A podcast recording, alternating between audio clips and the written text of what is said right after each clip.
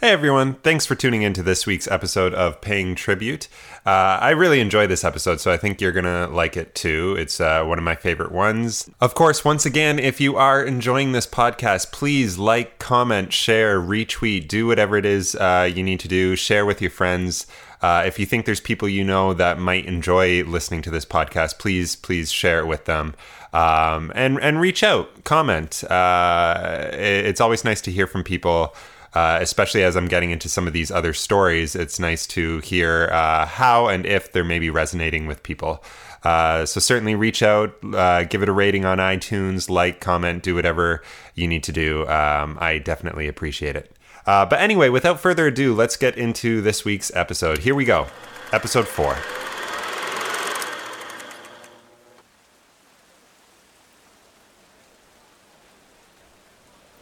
Let's travel back to the summer of 2005 in Soldier Field, home of the Chicago Bears. A 23 year old woman stands amongst thousands of other hopefuls, a band tied around her wrist marking her place in the process. Rain pours down on the crowd as they bundle for shelter under tarps and ponchos. In front of the young woman are 16 tents on the floor of the field. Well, without warning, she's sorted into a group of four other nervous hopefuls, with bands tied around their wrists as well. The group of four is brought into one of the tents where a couple of very important people sit behind a desk. Then, each of the four is given 20 seconds, no more, no less. 20 seconds to sing. The young woman decides to sing When You Believe by Stephen Schwartz from the 1998 DreamWorks film The Prince of Egypt. Why? Well, because it was Whitney and Mariah, their only duet, two of her all time idols. After the group of four have their 20 seconds, the three standing on either side of the young woman are told their journey ends here. They are immediately escorted out of the stadium. The young woman, on the other hand, is handed that elusive slip of paper, and it shines in her hand as her brain tries to process what just happened. She did it. She made it through. In her hands, she holds the golden ticket. Well, this was the beginning of a journey that would change the life of young Crystal Stark. The beginning of her time as part of the cultural phenomenon known as American Idol. Her journey would lead her into the presence of Simon Cowell, Katharine McPhee, Ellen DeGeneres, and countless others. It also marked the beginning of a professional career that thrives to this day, and one that carries an immense amount of respect and admiration for the legends that have gone before. In March of 2013, I had arrived in Tucson, Arizona, where I met Robert Shaw, the owner of Lonely Street Productions. We were about to embark on our journey of creating the musical comedy review show, The Best of Dean Martin and Jerry Lewis. I had been in Robert's home for only a few hours and was admiring the many show posters he had framed on the walls of his home office.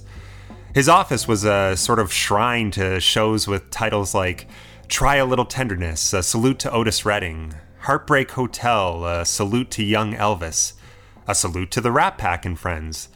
I marveled at the posters. Hey, once this is done, you'll be up on those walls too, Robert had told me. I wonder if our poster is up there now. One of the posters that caught my eye that day was for a show called The Doo Wop Divas, featuring a quartet of women who paid tribute to the chart topping singles of the 1960s. Songs such as It's My Party and Mr. Sandman. Well, one of those singers in the quartet was Crystal Stark. Crystal remained on my radar for many years, though we never ended up meeting. She was someone I could easily name drop, though. Yeah, I did a show with this company. They did a show with this girl. She was on American Idol. It added a certain amount of legitimacy when I talked to people about what I was doing. See, guys, look, this isn't just an impersonation gig. This is professional show business. Well, remember Chris Dodge, the musical director from the Lonely Street production of The Martin and Lewis Show? Well, when he branched off to form his own company, Chris Dodge Entertainment, he and Crystal went on to produce a number of shows together, including an Ella Fitzgerald tribute and a stunning symphonic tribute to Donna Summer, featuring the Tucson Pops Orchestra. And as I went on to produce more shows with Chris, without ever having interacted with Crystal, she remained in my peripheral. And so, just as I had with Matt Masis, I thought it time to reach out to her. get to know her and find out her story. Like all the people featured on this podcast, her tale follows an unusual path, one with many twists and turns, equal parts unusual and remarkable in its simple nature. And it all begins with a young girl singing along to Whitney Houston in a makeshift tree fort in a Tucson, Arizona backyard. I'm Nicholas Arnold, and this is Paying Tribute.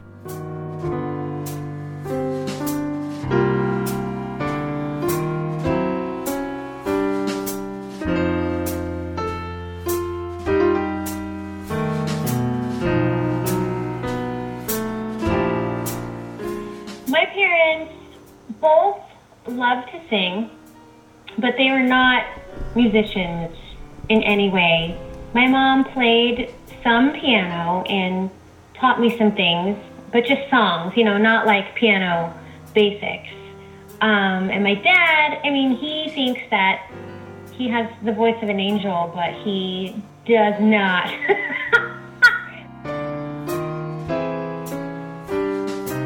um, but there was always music in the house because they loved to dance and they loved disco and they loved R&B and soul they always had parties. They loved to party. And so everybody would come over and there would always be a dance party and the electric slide always happened at least once. It was always a fun atmosphere um, of music. Although her parents were in no way professional musicians, Crystal described her upbringing to me as being incredibly musically inclined heavily influenced by the music her parents listened to day in and day out. My mom's favorite was Al Green. She just loved Al Green. And my dad, you know, funk, like old school funk. His favorite song is No Parking on the Dance Floor. But gosh, he loves that song. Every time it comes on, it's his jam. Like many of the people I talked to, Crystal paid less attention to what her peers were listening to and was more inclined to listen to the oldies that came from her parents' radio. Though, as she grew older, she began to acknowledge what was being produced at the time in the early 90s, recognizing it as groundbreaking and talent ridden. Artists such as Whitney Houston and Mariah Carey, she recalls having the best selling soundtrack to The Bodyguard on cassette tape and listening to it over and over, belting out the words to I Will Always Love You. I remember riding the bus, he would come on the radio, and every single kid on the bus would just belt that song. And I was so glad that I could sing my Whitney out loud in the open because everybody was singing, so you know nobody could really hear me. She was a force of nature. It was, you know, it was kind of like how could you not love her? With Mariah, it was, I remember I was really hot. We were in the car. We were at the grocery store. Summertime. I was waiting for my mom. I was listening to the radio, and um, Someday came on. And she hit that whistle tone at the end, and I felt like my whole world flipped upside down. I was like, what is that? that blew my mind that moment was just like, oh my goodness, I didn't realize people could even do that with their voice. Listening to Whitney and Mariah marked the beginning of Crystal's foray into singing. She would attempt the many vocal acrobatics of Whitney while listening to her cassette. You know, I've tried my darndest to whistle tone, but it just wasn't, it's not in the cards for me. I was always singing that and Aretha. Aretha was another one that I would always sing and try to emulate in my room or the backyard. If I had a little makeshift treehouse, I'd go and sing in all the time.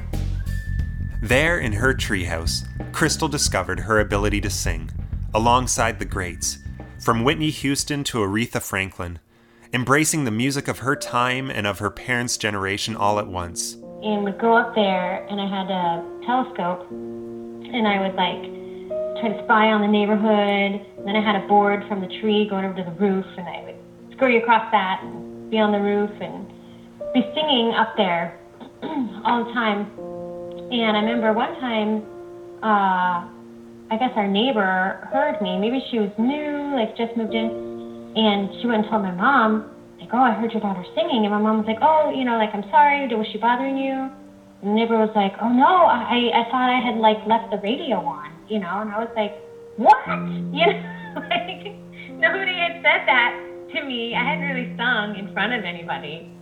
So I remember I was like, oh, because I thought I was in trouble.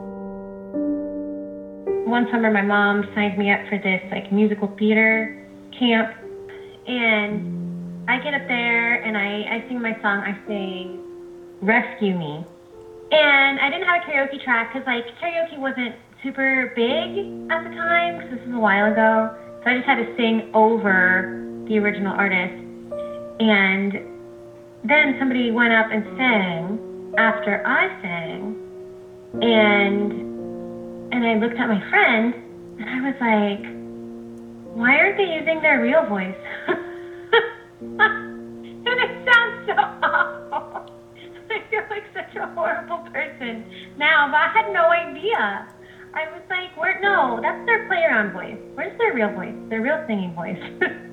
and she was like, that is her real singing voice. And I was like, what? Because this girl had been telling us the whole time, oh, I have a record deal, and this is the songs that I'm working on with my producer, and blah, blah, blah. So I was like, oh, wow, she's like legit. And then she got up there and she sang her song, and she had a track. Like, she was all like legit. And I just was like, oh, wait, what? Huh? And I was really confused as to why she had any kind of record deal or manager or anything like that. And that's when I started to get an idea of, oh, okay, well, maybe I don't sing like everybody else. Her love for singing the popular songs of an adult generation brought her to many weddings where she would do small gigs as a singer, often resorting to the vocal stylings of Aretha and, of course, Etta James. Crystal's parents had split by this point, her mother having to work a number of jobs just to support her. As a result, Crystal developed a certain independence well beyond her young age, taking matters into her own hands when it came to getting around. She would bike to where she needed to go, take the city bus, and learned early on life will always happen to you, but you can make life happen. What she was lacking at this time was some sort of guide, someone to tell her, hey, you're talented, you can do something with that talent. That was until her middle school choir teacher noticed her amongst a classroom of students. She helped me to sing my first big solo in front of people, which was Whitney Houston's One Moment in Time. And we worked on it after school, like every day. And I got up to sing. I was terrified. I wouldn't move. And I had this big hair that I couldn't do anything with. It's like huge head of hair and this tiny little girl. And I just stood there frozen. But I sang. And I sang full out and everybody loved it. And the other parents were not happy that I got this big solo, and their kids didn't. Um, so she kind of got some flack for it. And she would bring me to some of her gigs outside of school to sing with her. You know, she went way above and beyond the extra mile for me, and I'm forever grateful to her.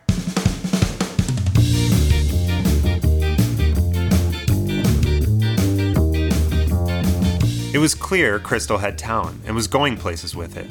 Years later, she eventually found herself at the University of Arizona, majoring in music. And I wasn't going to major in music, I wanted to be a veterinarian. And my mom was like, Well, why don't you major in music? I was like, Because I want to be a doctor. And she was like, Well, you can be, you can get your doctorate in music. I was like, You can? I had no clue. There, she studied under the guidance of famed operatic soprano Faye Robinson, a veteran of opera companies from all over the world. Places like Vienna, Paris, Berlin, Hamburg, Frankfurt, Munich, Dusseldorf, Madrid, Buenos Aires, New Orleans, Pittsburgh, Philadelphia, San Diego, and the New York City Opera.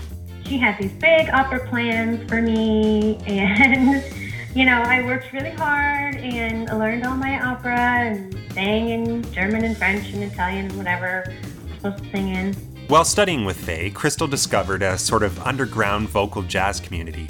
And while she was still working very hard at her opera, she couldn't help but feel this incredible pull towards the dark world of jazz. He did not like that I also sang jazz.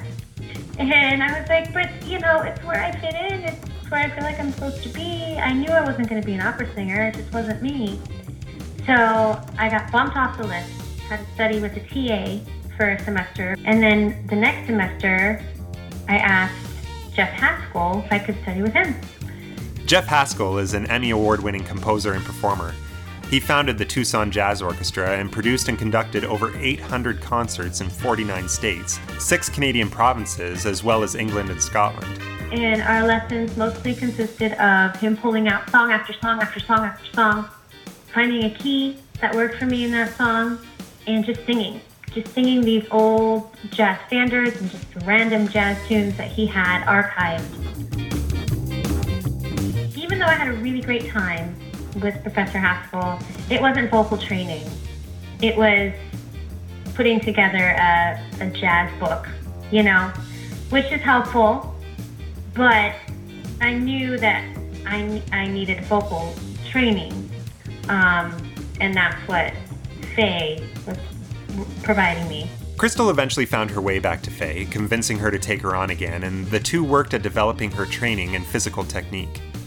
Through Jeff, she found her repertoire, and through Faye, she discovered her voice and how to use it. Because I just wanted both. I wanted it all. I'm like, I'm here. I'm studying. I want everything. Crystal was on her way to becoming a singing sensation. But more was to come. More that would challenge her. A lot more.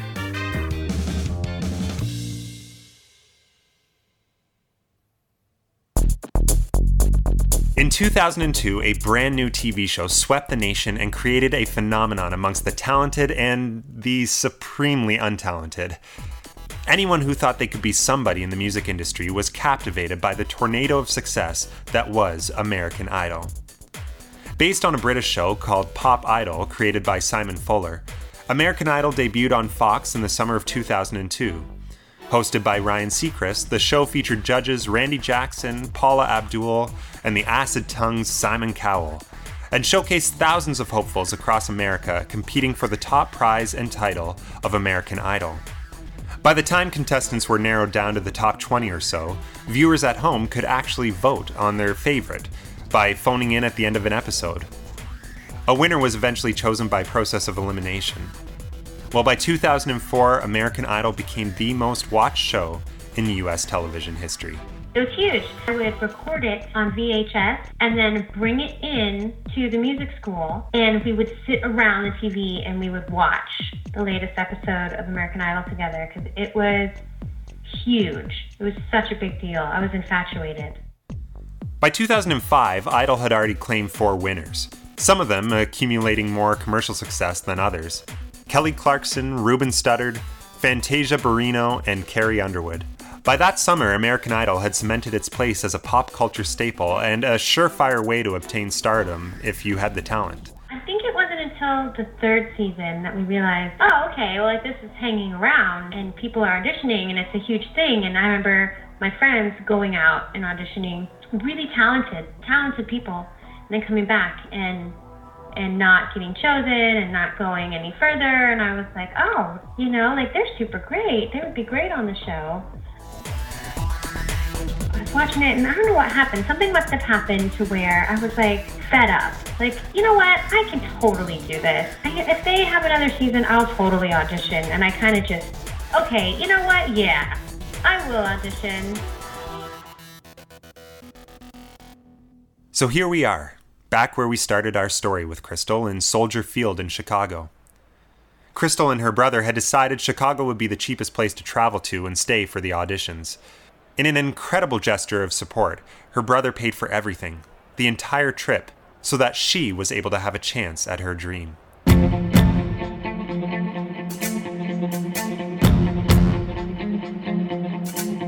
we're all bundled up because it's raining, it's miserable, and I'm like, oh, I don't think I can sing in this rain. And you're sitting for so long that it's so hard to keep everything warmed up, to keep your vocal mechanism like ready. So I kept going to the bathroom every so often to just, I'd go into the stall and just sing. Rain poured on the thousands of applicants as they waited in the packed soldier field. And right before it was time for me to sing, the sun came out. It was just like bright, and then it warmed up, and I was like, oh my gosh, it's a sign! Crystal sang When You Believe from The Prince of Egypt for 20 short seconds and watched as her fellow hopefuls sang their pieces beside her. The girls on either side of Crystal were abruptly sent home after their brief, potentially life changing auditions. Crystal was given the golden ticket. Crystal was sent home and asked to return the following day for yet another round of auditions, prior to the supposed first round that is actually aired on TV. This time, she faced the executive producers, When You Believe, armed and ready. Tons of people. With huge cameras and so bright. Crystal sang, and once again received yet another green light. And then they were like, yeah, come back in like five days. I was like, oh, okay. Crystal flew back to Tucson to resume work at her local church, where she had obtained a position as the church musical director. She did a quick Sunday service, then flew back to Chicago with her mom. Same place, right back where she had been only a week prior. This time, Ryan Seacrest was there, along with Randy Jackson, Paula Abdul, and Simon Cowell. Well, you're standing outside the room, waiting to go in, and you see person after person come out in tears, you know, and you're like, oh, great. This is just going to be a bundle of laughs, you know, like I don't want to go in that room. So then it's time for you to go in the room, and they're like, all right, you ready? And you're like, uh huh, uh huh. you're not ready. I wasn't ready. And so I just was trying to breathe. And then they're like, okay, it's your turn. Go. And you're like, oh, well, here you go. It's like being shot out of a cannon. And you go in, and I just was shocked to see the judges in person because they looked exactly how they look on TV.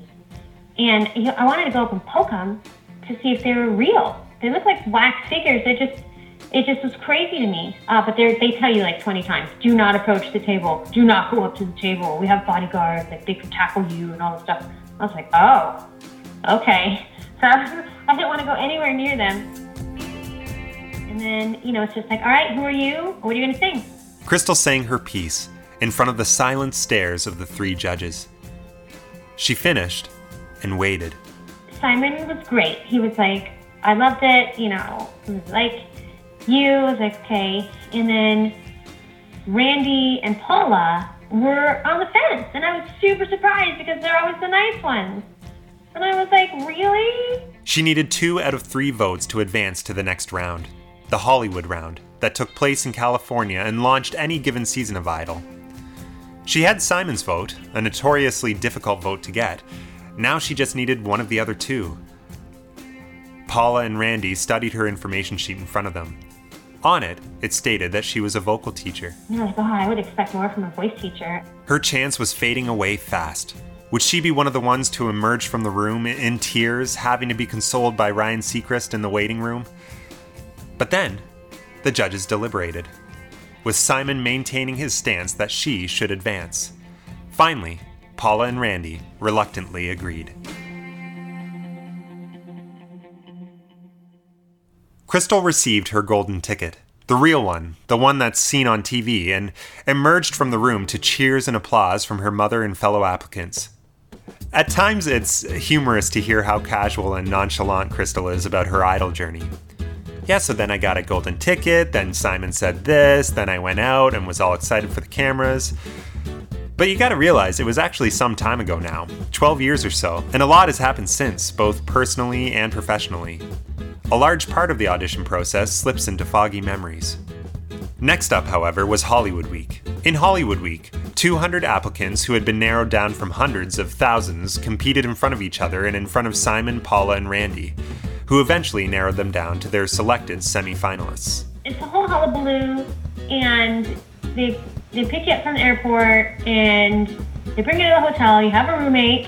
Everybody has a roommate. Everybody's just trying to like size each other up and and try to get their bearings. And I'm at that point, I was very religious and was just so like inherently kind and wanting the best for everybody. And I wasn't going into it being like, okay, who can I tear down and how can I like get to the top? I was just going into it like, okay, you know, this is a great experience, a great opportunity, and but I noticed how cutthroat everybody was, and it terrified me.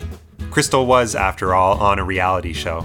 And at this point, reality shows had been around long enough, many people knew how to play the game, so to speak, in front of the cameras. It naturally becomes an extremely tense and cutthroat competitive environment. And with hundreds of contestants in their early 20s in one hotel, well, one could expect nothing less. The contestants were sent to the Orpheum Theater in downtown Hollywood, where they sang one at a time in front of the judges. Immediately from that first round, people were cut, their idol journey abruptly ending as they boarded flights home. Crystal remained. And then it was, we had to do like group work. We had to pick our groups. And like you saw everybody sing, so you're like, oh, you know who you want to be in a group with. I, I don't know if it was smart or not, but I wanted to be in a group with Katharine McPhee because she was flipping amazing. I was like, oh my goodness. Katharine McPhee is an American actress, singer, and songwriter. Her most recent claim to commercial fame was through the short lived but ever popular NBC musical drama Smash. She would eventually win over the hearts of the American public through her Idol journey, finishing as runner up against Idol Season 5 winner Taylor Hicks. Of course, at this point, she was just another audition hopeful, another name in a long list of names praying to make it big on the national stage. But she was talented, and Crystal recognized this right away. Out of this world. And so I made a beeline for her, and I was like, girlfriend, your, your voice is just, it just blew my mind. Like, let's be in a group. And she was like, okay. Within a day of being in Hollywood, Crystal had saddled up and made friends with a person who would eventually make it to the final episode of American Idol Season 5. As the groups rehearsed, they faced the harsh reality of competing on a national television show. They keep you up for 24 hours. There wasn't really any food. You know, they're trying to push people to the point to where they start breaking and then they can get their good TV. Crystal and Katharine had formed a group of three with another unnamed participant. Our group started getting into a fight. Well, Katharine and the other chick started like fighting, and the cameras were like wanting to catch it, and I was like, no. In an act of protection, Crystal did her best to move her group away from the cameras, making it difficult for them to capture the tension. A decision that, while kind, likely made Crystal's survival on a competition reality show very difficult. In the producers' minds, anyway. Looking back, I'm like, oh gosh, I should have just let that happen because then I'd have gotten more airtime.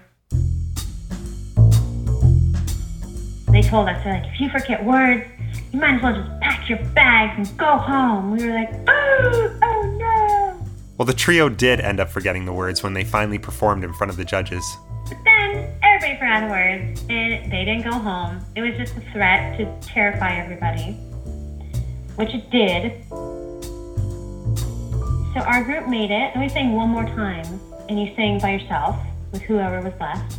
By this time, it was like Thanksgiving, Christmas was holiday time. So we were taking like a month and a half off. We were going to come back in January, and that was that was Hollywood week. It was crazy.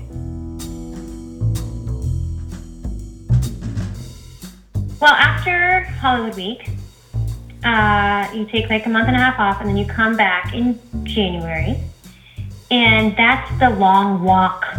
They call that episode the long walk.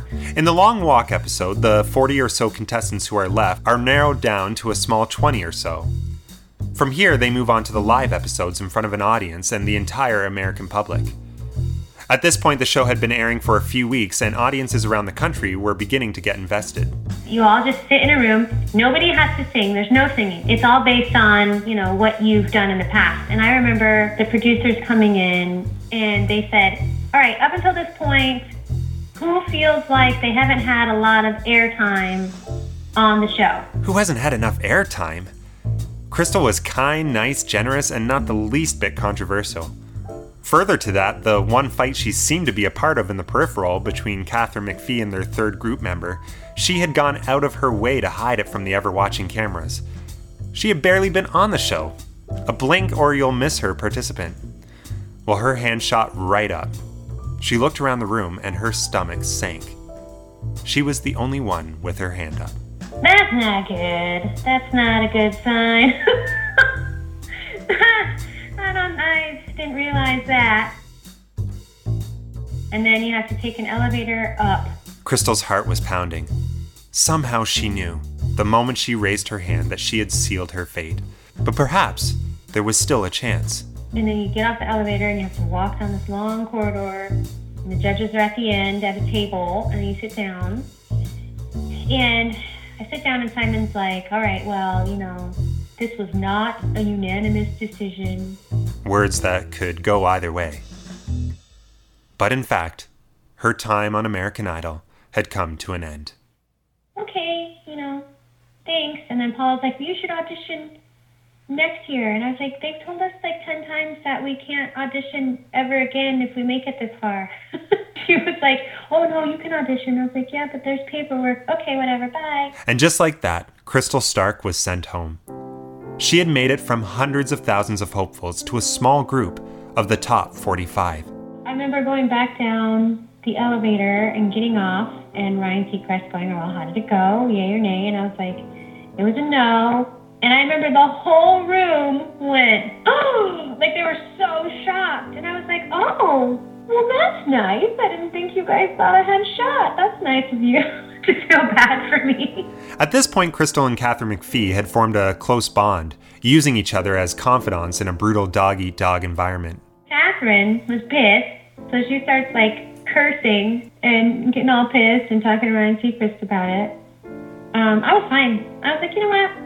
it just wasn't meant to be, you know? Like, this is, it is what it is. And I didn't really cry about it. I was like, well, okay, cool. And then Katharine was like so sad and she's very sweet. And that was. I kept in contact with her when the when the show kept going on. She would text me, but that was my journey. Just kind of like a, you know, just fizzled out. But Crystal's luck would turn around a couple of years after the end of American Idol's fifth season. She was married at this point and had moved on from her experience in Hollywood. That is, until she received a call from Katharine McPhee. And she was like, hey, I am auditioning people to go on tour with me. You should come audition. I was like, great, I'm there. Crystal flew to Los Angeles to audition, where she reunited with Rickey Minor, the musical director on American Idol. Rickey also served as the musical director on The Tonight Show with Jay Leno and has worked on numerous superstar tours, including Ray Charles, Alicia Keys, Christina Aguilera, Beyonce, and Whitney Houston. It was it was but I made the cut, and I was one of Katharine's backup singers for her TV promotional tour off of her new album, and it was fantastic. It was like the best time of my life. I, I felt like I was finally with people who had the same drive that I had and the same like attention to detail, and I it just felt like home. I loved it. I loved singing backup.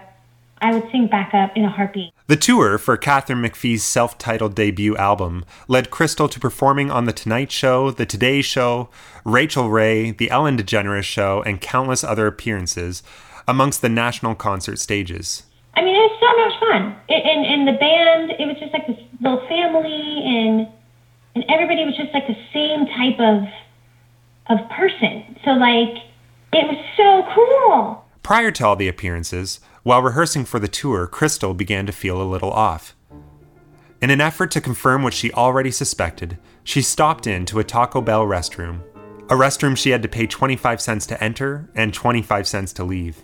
So I find out, and I call my husband. Oh my God, I'm pregnant! You know, I was freaking out. And I felt so alone. It was Super Bowl Sunday. Crystal was sitting with Katharine at a sports bar watching the game. And I told her, I was like, yeah, I'm pregnant. She's like, oh, that's fine. You know, we can work around it. Blah, blah, blah. I was like, okay.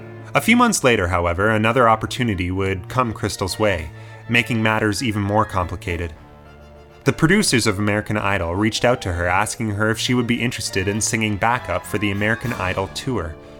The tour crossed over her expected due date. And I was like, I I can't do it. And it was the hardest thing ever. Ever. To to not be able to do that. I was devastated. I was so sad. Um so you know that's when my parenting and, and the performance stuff started you know colliding um, but the american idol moniker that i now had held a lot of cred and i got a lot of gigs and a lot of shows just from having been on the show. And you know here we are what 12 years later still talking about american idol and my experience on the show because it was that big of a deal. Years went by, the McPhee tour ended, American Idol continued to do its thing, and Crystal returned back home to Tucson, Arizona, where life as a mother took over. But the Idol moniker did indeed help her continue to pursue a singing career on the side. Incredible, life changing opportunities continued to fall on her doorstep. I was just kind of chilling and I got a call one day hey, can you uh, sing like a 30 minute set to open up for Bob Newhart in like two weeks? I was like, yeah, that sounds great. Crystal met the charming Bob Newhart and opened for his show at the Desert Diamond Casino in Glendale, Arizona, bringing a handful of her own tried and true charts to present to the orchestra. And met him backstage, and small, very short, very short guy, but very kind. He shared his uh, deli meat tray with me because I didn't have any food in my dressing room. I thought that was nice. Well, aside from the odd, incredible gig here and there, Crystal focused on being a mother to her now two boys. She taught back in Tucson, providing private vocal lessons and continuing her work as musical director at her local church. Months would go by where her personal life would become the focus, and then another gig would come along that seemed to take her creative career in different, unexpected directions. She formed a small singing group with a trio of women called the Triple Threat. Well, the Triple Threat was booked to do a blues show in Tucson, and that's where Crystal met the talented Chris Dodge, who had been hired as a pianist for the gig. And so we did the show, it was great. Then, a few months later, I get a call on the blue from Chris Dodge saying, hey, we're doing this tribute to Otis Redding show, and we need a female kind of co star. Are you free? And he gave me like nine dates. He's like, you know, these are all the dates. You have to do all of them, or you can't be a part of the show. Chris was strict when it came to booking, a style I've become very familiar with, all a part of the many things that have made him so successful in the entertainment industry. At the time, Chris was producing the Otis Redding tribute with Robert Shaw through Robert's company Lonely Street Productions. This was still a few years before I would encounter the pair and begin my journey into the world of professional performing. Crystal had two gigs already booked that conflicted with the dates Chris had provided her. She canceled them and signed on with Chris and Robert. I firmly believe in female intuition, and I feel like one of my gifts is discernment, and I could just feel, I just knew. Like in my core, like this is what I'm supposed to do. This is really important. I need to do this. Crystal met Walter Belcher, another staple of the Lonely Street and Chris Dodge families. Walter would be playing tribute to Otis. And he's just fantastic. He's like my brother from another mother.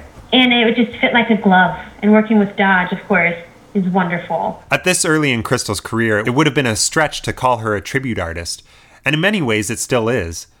But in working with Chris Dodge and Robert Shaw, she had unknowingly entered the world of nostalgia entertainment, and it would propel her career in a big way.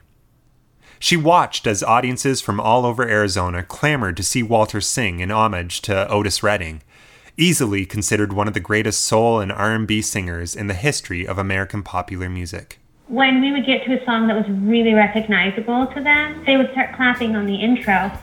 And I had never really experienced that. She was witnessing the effect that nostalgia had on audiences as they relived the memories that the lyrics and melodies contained. And listening to them say, oh man, you know, the first time I heard that song was when I was blah, blah, blah, blah, blah. And they would share these memories.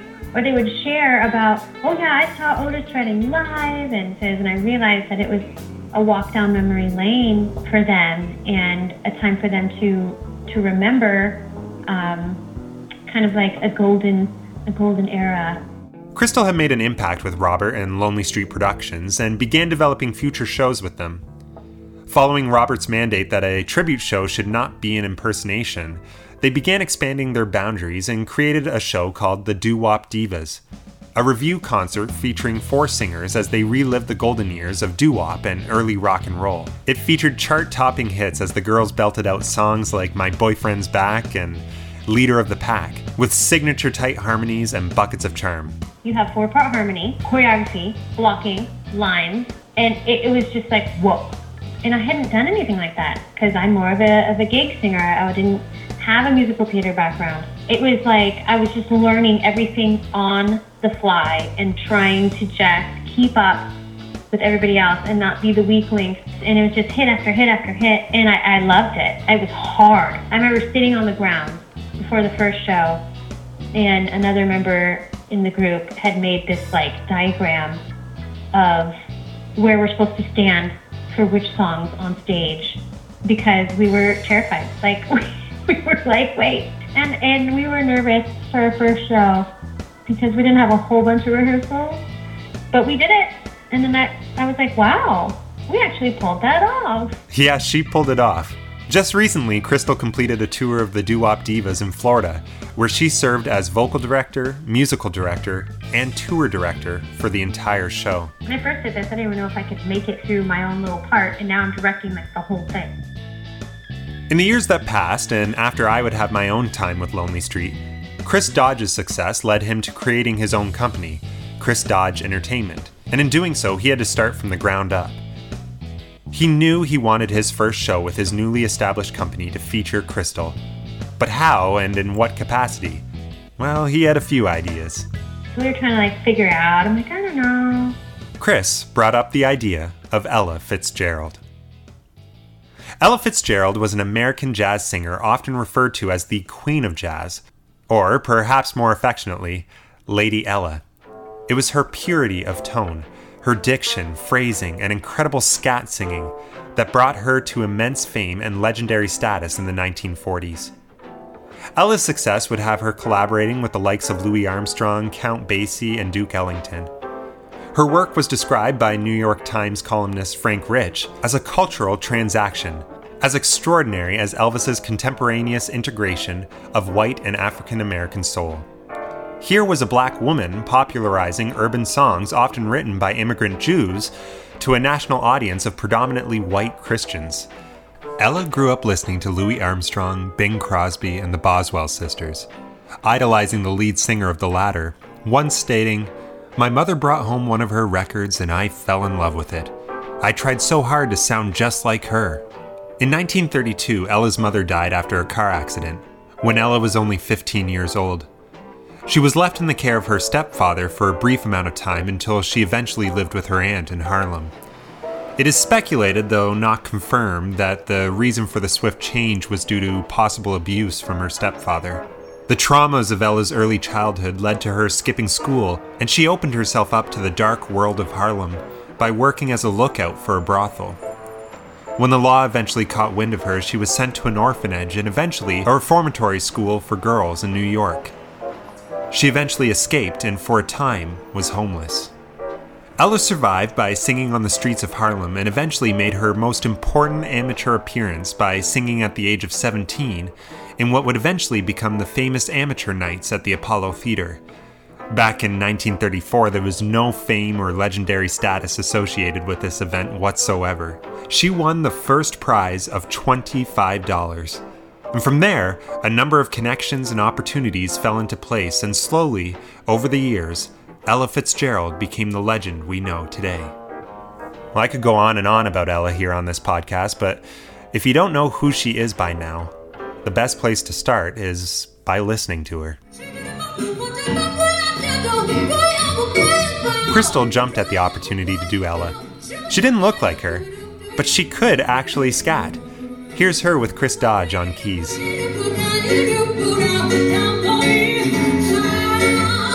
It was so easy. This was the first time I had worked with just Chris and myself. You know, not under Lonely Street, not with a whole band, just the two of us. And it was just like so great. We just, everything just fell into place. And I was like, oh my gosh, can we do this all the time? Because it was the the best process working with Dodge.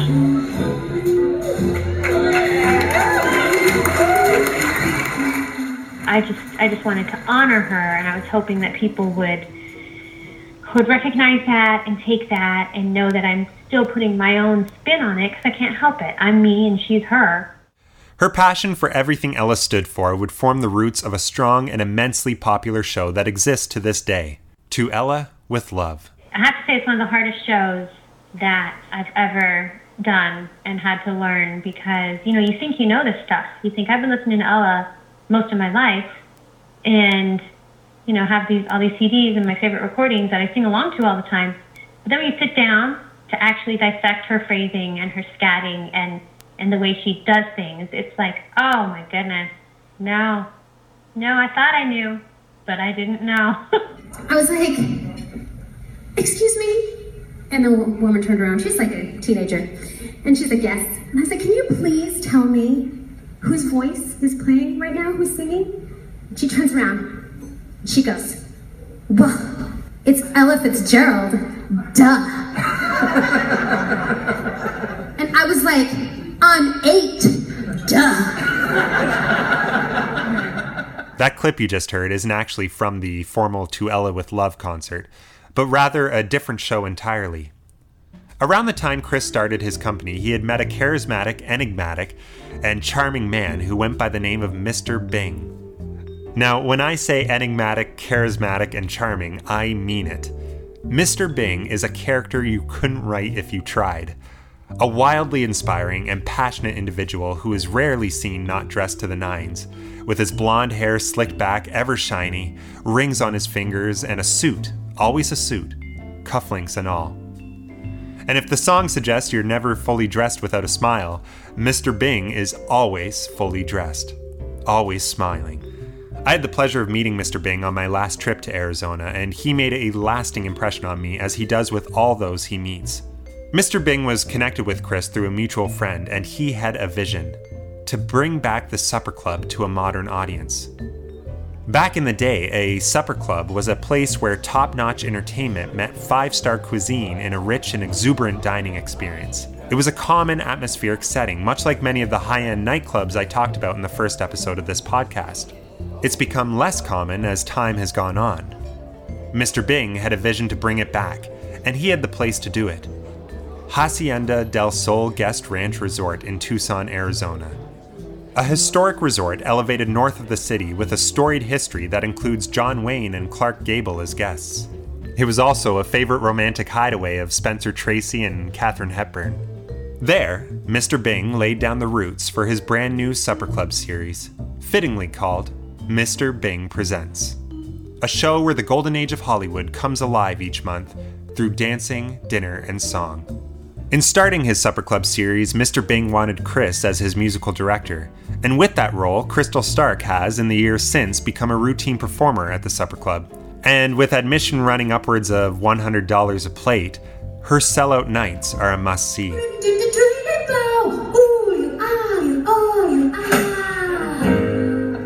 Was in that moment that I had a name and I had a voice that I had listened to, and I fell in love instantly. Do you have a moment like that, Dodge? Every time I listen to you sing. True story. That was really smooth. Yeah. The successful partnership of Crystal Stark and Chris Dodge led to yet another mammoth collaboration a Donna Summer tribute. I was like, that's fantastic! I love Donna Summer. LaDonna Adrian Gaines, better known by her stage name Donna Summer, was an American singer songwriter who rose to fame during the disco era of the late 1970s. A five time Grammy Award winner, Summer's hits include Hot Stuff, Bad Girls, and I Feel the Love, amongst many others. Like Crystal, Donna's early life revolved around a church choir. Summer's earliest performance debut actually occurred at church at the age of 10 when she replaced a vocalist who failed to show up for a gig. Donna's first professional gig came after high school when she auditioned for a role in the Munich production of the musical Hair. She landed the part of Sheila. Eventually becoming fluent in German, she starred in three other musicals in Munich The Me Nobody Knows, Godspell, and Showboat, and began developing a professional career as a singer, releasing her first single, a German version of the song Aquarius from Hair. From there, luck and fortune took off. Summer died in 2012 after battling lung cancer, and in 2016, Billboard magazine ranked her as the sixth most successful dance artist of all time. For Chris Dodge, Crystal was the perfect person to pay tribute to Donna's music live on stage. To me, it's closer to my roots of my funk and disco that I grew up listening to with my parents. It's such great music. It's a big show. It's a really, really big show. A big show indeed. After initially performing Last Dance, a tribute to Donna Summer, Chris and Crystal worked at converting the show into a symphonic pops orchestra tribute. The result was Hot Stuff, a symphonic tribute to Donna Summer. In June of 2017, they premiered it to an enthusiastic audience of over 5,000 people. By 2017, Crystal had already racked up enough experiences most people only dream of. But her life wasn't always easygoing, and certainly not without heartaches, trials, and tribulations. Eventually, she and her husband, the father of her two boys, ended their marriage, a life changing decision that had her moving and losing her job as a music director at her local church, as they frowned heavily upon the idea of divorce. About five years ago, her life was, in her words, spiraling out of control.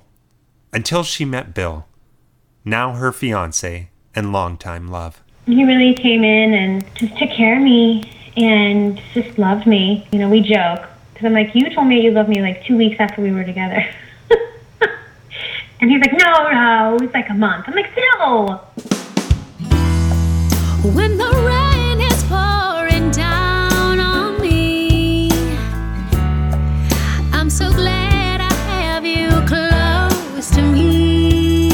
In 2015, Crystal decided it was time to focus on developing a solo career as an artist.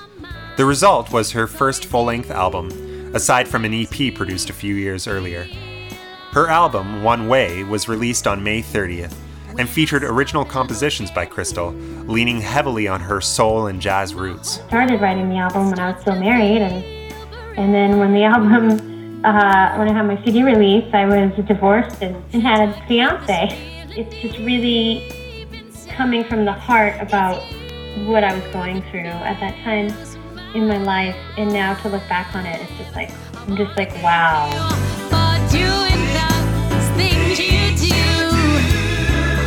With the release of her album and her combined other successes, May 30th was declared by the mayor of Tucson, to her surprise, as Crystal Stark Day, announced live on stage at her CD release show. Great Curtis for 949 said them. Uh, but he does sign it. I, Jonathan Rothschild, Mayor of the City of Tucson, Arizona, do hereby proclaim May 30th, 2015 to be Crystal Star Day. In speaking to Crystal, it becomes more and more clear as our conversation goes on where her success comes from. A generous, caring, and open heart that has said yes to so many opportunities in its path. From the little girl who sang along to Whitney Houston in her makeshift tree fort, to American Idol, to Ella Fitzgerald and Donna Summer, to Crystal Stark, the singer songwriter. She has proven time and time again that she is a force to be reckoned with, and a star who will continue to rise. But no matter where her career goes, the place where her fame and glory will be most recognized will always be at home with her two boys. They tell me all the time. They're like, "Mommy, we know you're famous." I'm like, "No, I'm not really famous." Yes, you are. You sing all the time, and they they think I'm Beyonce or something, but I'm not. well, I'm grateful for the opportunities that I've had, for the people that have come into my life and really helped me to grow. You know, all of my teachers. Because I, I was always this meek kind of church mouse. I don't know that, that I would have done it on my own. The opportunities that I've had with Idol and, and that going well because you never know who they're going to pick. It's not really based on talent all the time. So I'm really glad that that I got to go and do as much as I did with Idol and the doors that that opened up, knowing that I can do it, that I'm strong enough to do it on my own is, is really cool. You know, I'm just going to keep putting one foot in front of the other and trying to hone my skills and hopefully people will want to see it. She was a finalist on American Idol. This Crystal Stark. gratitude. I wanna What a perfect reason to have her back to celebrate the release of her first full-length album. Crystal Stark here to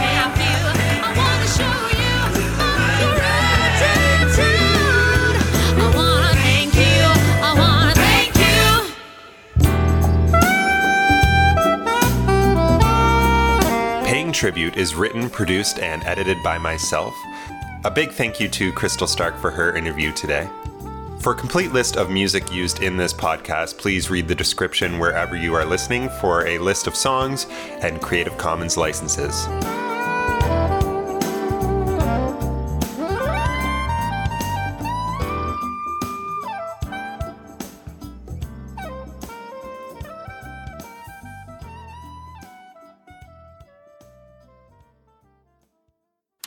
Here's what to expect next time on Paying Tribute. a solemn look on a girl's face, a, late, a young woman's face who's selling beautiful fabrics, sitting there in a doorway of some little business that's not open, that's dilapidated. And I walk by and we make eye contact, and her face just brightens right up. And she, she says, Charlie, I just came from Canada and I'm in front of your face. You're here. You recognize this is Charlie Chaplin I'm giving you. And that's when something changed for me. I realized, really? That's a lot of energy for one person who was huge 100 years ago to have that kind of power resonating today, right there in that little doorway. Pretty crazy. We return with Charlie Chaplin on Paying Tribute.